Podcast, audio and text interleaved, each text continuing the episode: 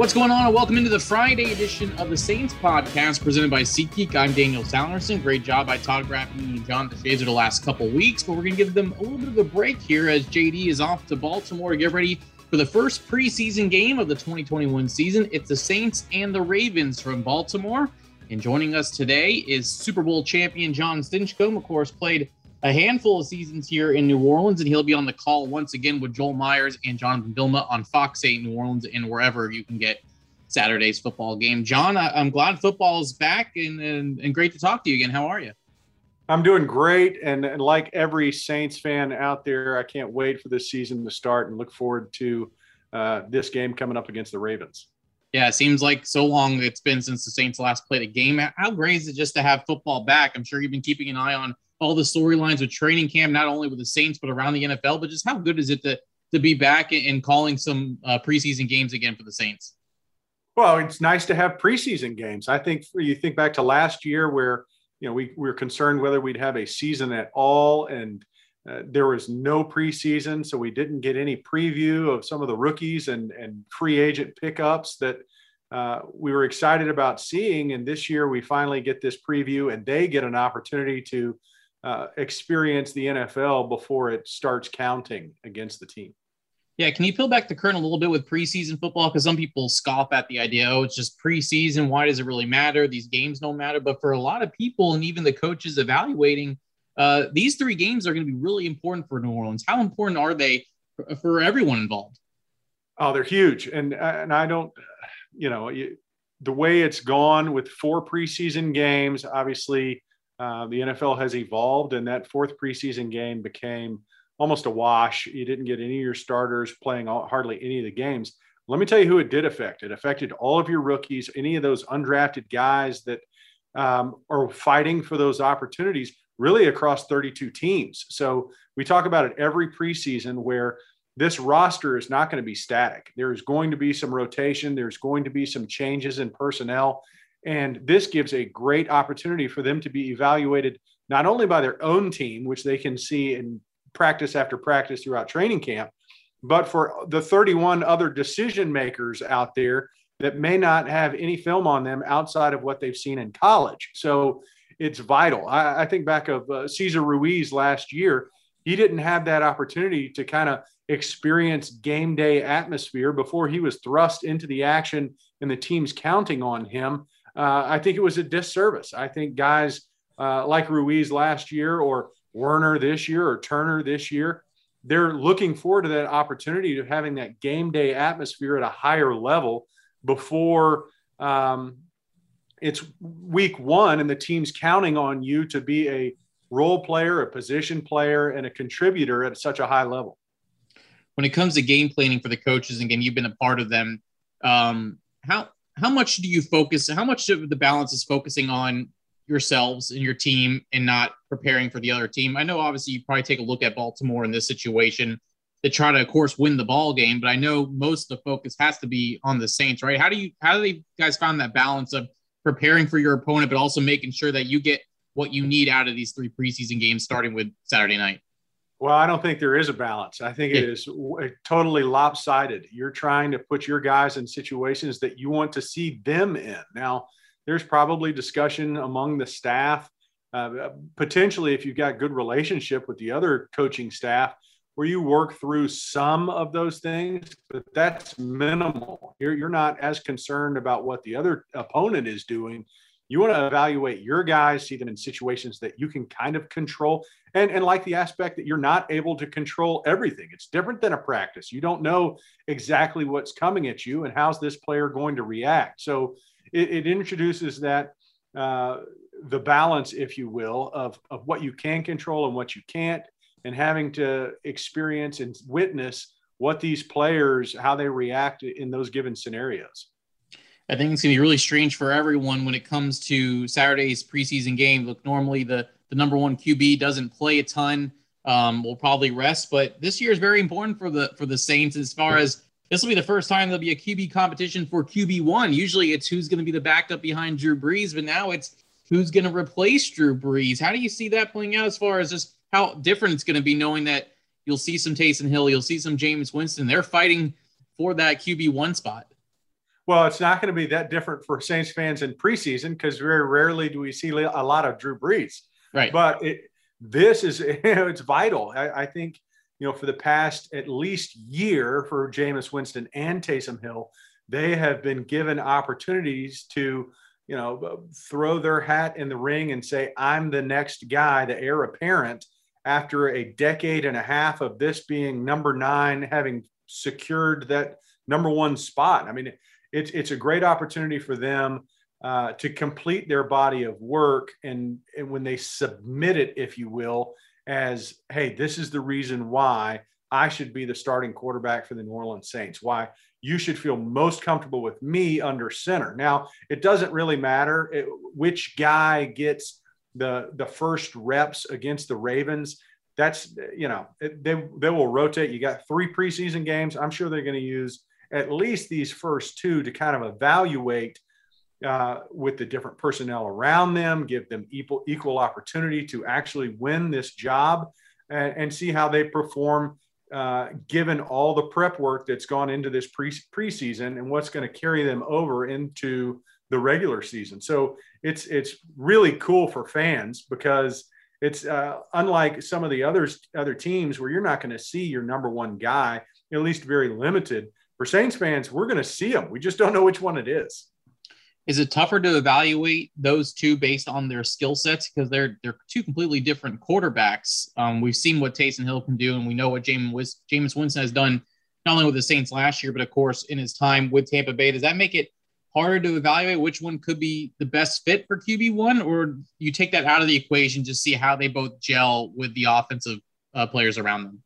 Well, I think they've had time. That's that's the luxury and beauty of having both these guys in your locker room and knowing what they can do and building that familiarity among the staff. Now, New Orleans has been blessed and fortunate that they have some of the brightest minds, if not the brightest minds, offensively in the NFL. So they, I think it's probably super exciting for Sean and Pete and that entire staff when they look at these guys and say, what can we create around them? What opportunities can we create? And what challenges can we present this defense? I think that's probably more exciting than to them than just saying, this is the one way we're going to do things. Which guy fits what we do? I think when you look at Taysom Hill and what he brings, you're exactly right. They, Taysom and Jameis are very different players.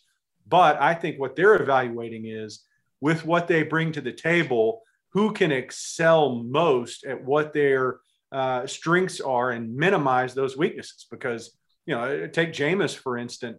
Instance, uh, Jameis was a guy in Tampa that had some very impressive statistics. Uh, you know, his only detriment was the the turnovers. So when you're when you're evaluating him, what's that decision making process? He's talked about it his entire time, especially this preseason, of improving that decision making process for him and it's the same thing for Taysom. I mean, how can he show the, the staff, continue to show the staff that he's the right guy and, and can bring that right mix uh, to the table with that position?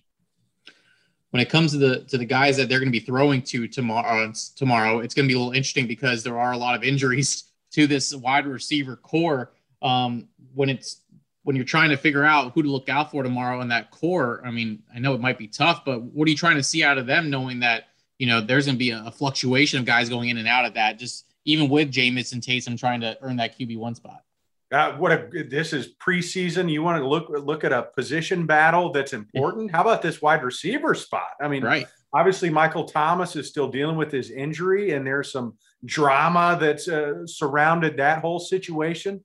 But what's behind it, and who's the guys that are step forwarding, step stepping forward? There's no Emmanuel Sanders you know, historically with New Orleans, there's been a couple of other guys that you knew uh, would be a part of the equation, Jared Cook included, if you if you include the tight end there. So, you know, with Juwan moving to tight end spot, with Trautman's sophomore season, how do they play in the, the passing attack? But really, with these wide receivers, is it Callaway? Is Callaway your next guy? Is Tre'Quan Smith finally emerging?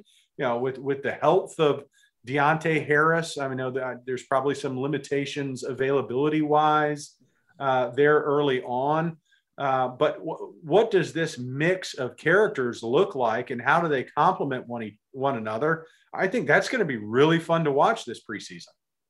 Not to bring it back to the QB one competition, but I'm going to wrap it up with one more thing. Does that affect, you know, the fact that the wide receiver cores you really don't know what you're getting right now, and some of these guys does that affect those guys um, as far as trying to earn that spot, or does it maybe help knowing that they're both kind of in the same situation where they're just trying to learn how to play with all these guys surrounding them?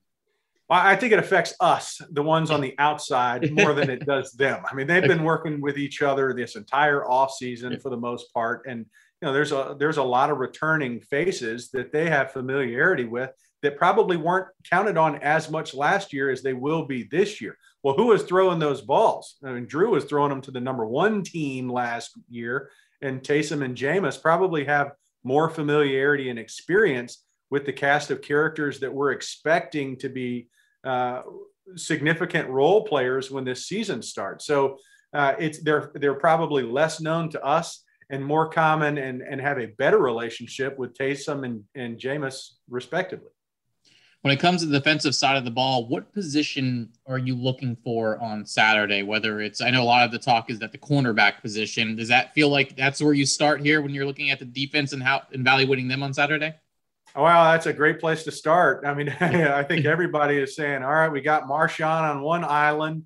Who's the complement to it? And especially with P Rob stepping down and, and retiring, you can understand it. But that put that's a difficult time of year to say somebody that we we can absolutely figure in and, and being a factor and contributing in a number of roles, even if he isn't the starting opposite corner from Lattimore. So there's there's a lot to be decided there that you know I, I, think this preseason can really influence. It's also a position that Coach Payton himself has alluded that you know maybe there's some opportunity to bring in other bodies. I, I know that sounds strange when you're this deep into August, but uh, what a great opportunity for these younger guys um, to say, you know what, you've got the answer in house, which you know that that's the New Orleans way is they don't really want to be on the shopping market uh, trying to find that next guy to replace someone. They hope they're hoping that they've got the roster to fill that spot. So outside of that opposite corner, which I think is a great place to start, I think you're think you're looking at you know these young defensive ends and young. It's you know Davenport. What year is this for him now? But uh, when you're looking at Turner and who's playing opposite of Cam, now that Trey Hendrickson is no longer a part of the equation, Granderson has flashed at times. I think that's another exciting spot that that folks can watch and always, you know, when you've got uh, your your rookie draft picks, what's that Werner player? You know, how, what's his yeah. role? How how is he going to contribute, and what's that going to look like uh, when you roll into the season? There's going to be a lot of eyeballs on your broadcast on Saturday here in New Orleans. What feels like a new look of a team. What is your best advice to fans when watching preseason games? Because I know we're dealing with on the basketball side with summer league not to get too excited about someone not to get too down on someone because we say oh it's only summer league and i think it's fair to say that's the same goes for preseason games if you're trying to talk to a fan before they watch the game what are you telling them to look out for as far as evaluating this team heading into the 21 season well, it's the, it's the same thing that coaches are t- telling the players. You know, it's it's never as great as it probably seems, and it's never as bad as it probably seems. It's probably somewhere in the middle. Mm-hmm. And that goes for individual performance. It goes for the team performance as well. There's a lot of factors that go into these preseason games, and winning the preseason, oddly enough, is not always that primary goal. It's obviously a goal. Nobody ever wants to lose. Nobody is playing this game without winning in mind. But player evaluation, figuring out what guys can do and what they can contribute to this team is probably put at a premium especially this time of year. So if I'm a fan sitting at home, I don't nitpick every mistake that possibly is made. If one of these quarterbacks throws a pick, just know that there's a bigger body of work to come, hopefully. Uh, and if one guy actually does uh, shine, that's a great thing. Let's enjoy it and, and see how that plays out as they lead into the year. Before I let you go, you mentioned that maybe these first two games are where you might see Taysom and, and Jameis the most you know, with four preseason games, usually a lot of people said the third one was that dress rehearsal, and the fourth one is, oh my God, let's get us to the regular season. How would you say that could go here with only three preseason games? How does that change the dynamic of, of trying to get ready uh, for regular season. I know they had none last year, but how does that change as far as you know playing your starters enough minutes to to get you know enough practice in them, but also making sure that no one gets hurt heading into wow, the oh, first week of the regular season? I can't wait to see. I think yeah. that's exciting. I, you know, you look back the past few years, there's been been an evolution as to how coaches have utilized the preseason. It used to be, you know, your starters are one quarter in game one, two in game two. They're playing almost, you know, into the fourth quarter by game three.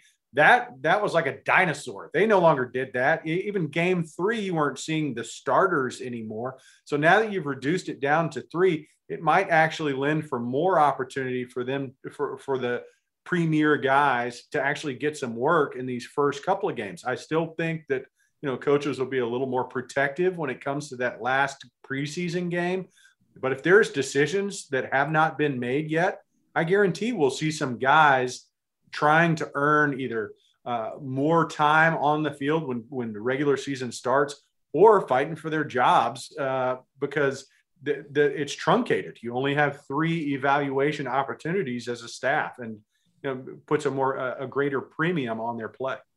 Should be a lot of fun on Saturday night. Preseason game number one: Saints and Ravens from Baltimore. John Stinch going to be on the call with John Vilma and Joel Myers. You can watch it on Fox 8. And of course, log on to NewOrleansSaints.com for a listing of every channel will be on around the Gulf Coast. John, I just want to warn you, I apologize for dealing with Joel Myers for three games, or I guess it'll be two in this situation. It'll be okay, just get through them, but I guess I should apologize in advance. Well, I appreciate it, Daniel. Thanks for having me on because between Joel and Vilma, you know, I don't even know if I'll have any airspace to actually comment on any of it. but no, we have a lot of fun in the booth. They're two great guys, and uh, I look forward to actually talking about some real football and getting back to the regular season of New Orleans Saints football. We're looking forward to, to seeing you guys on the air on Saturday. Safe travels to Baltimore, and I appreciate the time again. Hey, enjoyed it. Who dat? Who dat? And you know, I'm just joking about Joel Myers, of course, one of the, the best to ever do it. And of course, again, Joel and John and John, Saturday night, 6 p.m. Central, right here on Fox 8 in New Orleans. And again, there's plenty of places around the Gulf South that'll be airing the game, whether it's in Louisiana, whether it's in Mississippi or Alabama. I even saw Memphis, Tennessee will be carrying the game. So all those fans in the Tennessee area, you can be able to watch the game as well on there. And of course, keep it locked on NewOrleansSaints.com and the Saints mobile app for pregame, postgame coverage. And again, Todd Graffagnini and John DeShazier have done great work over the past couple of weeks on the website. So make sure to check out their work with Graff's observations. Uh, John DeShazier writing every day, a different feature and of course their CST show that you can watch after every night. So they've been doing a great job. So we wanted to give them a little break on this Friday as JD heads to Baltimore. We'll also give them a little bit of a break on Monday to recover, as uh, we'll have another podcast for you on Monday and recap, hopefully a Saints win against the Baltimore Ravens. I hope you enjoy the game tomorrow night. And until then, I'm Daniel Sallerson. Have a great weekend, and thanks for listening to the New Orleans Saints podcast presented by Seat.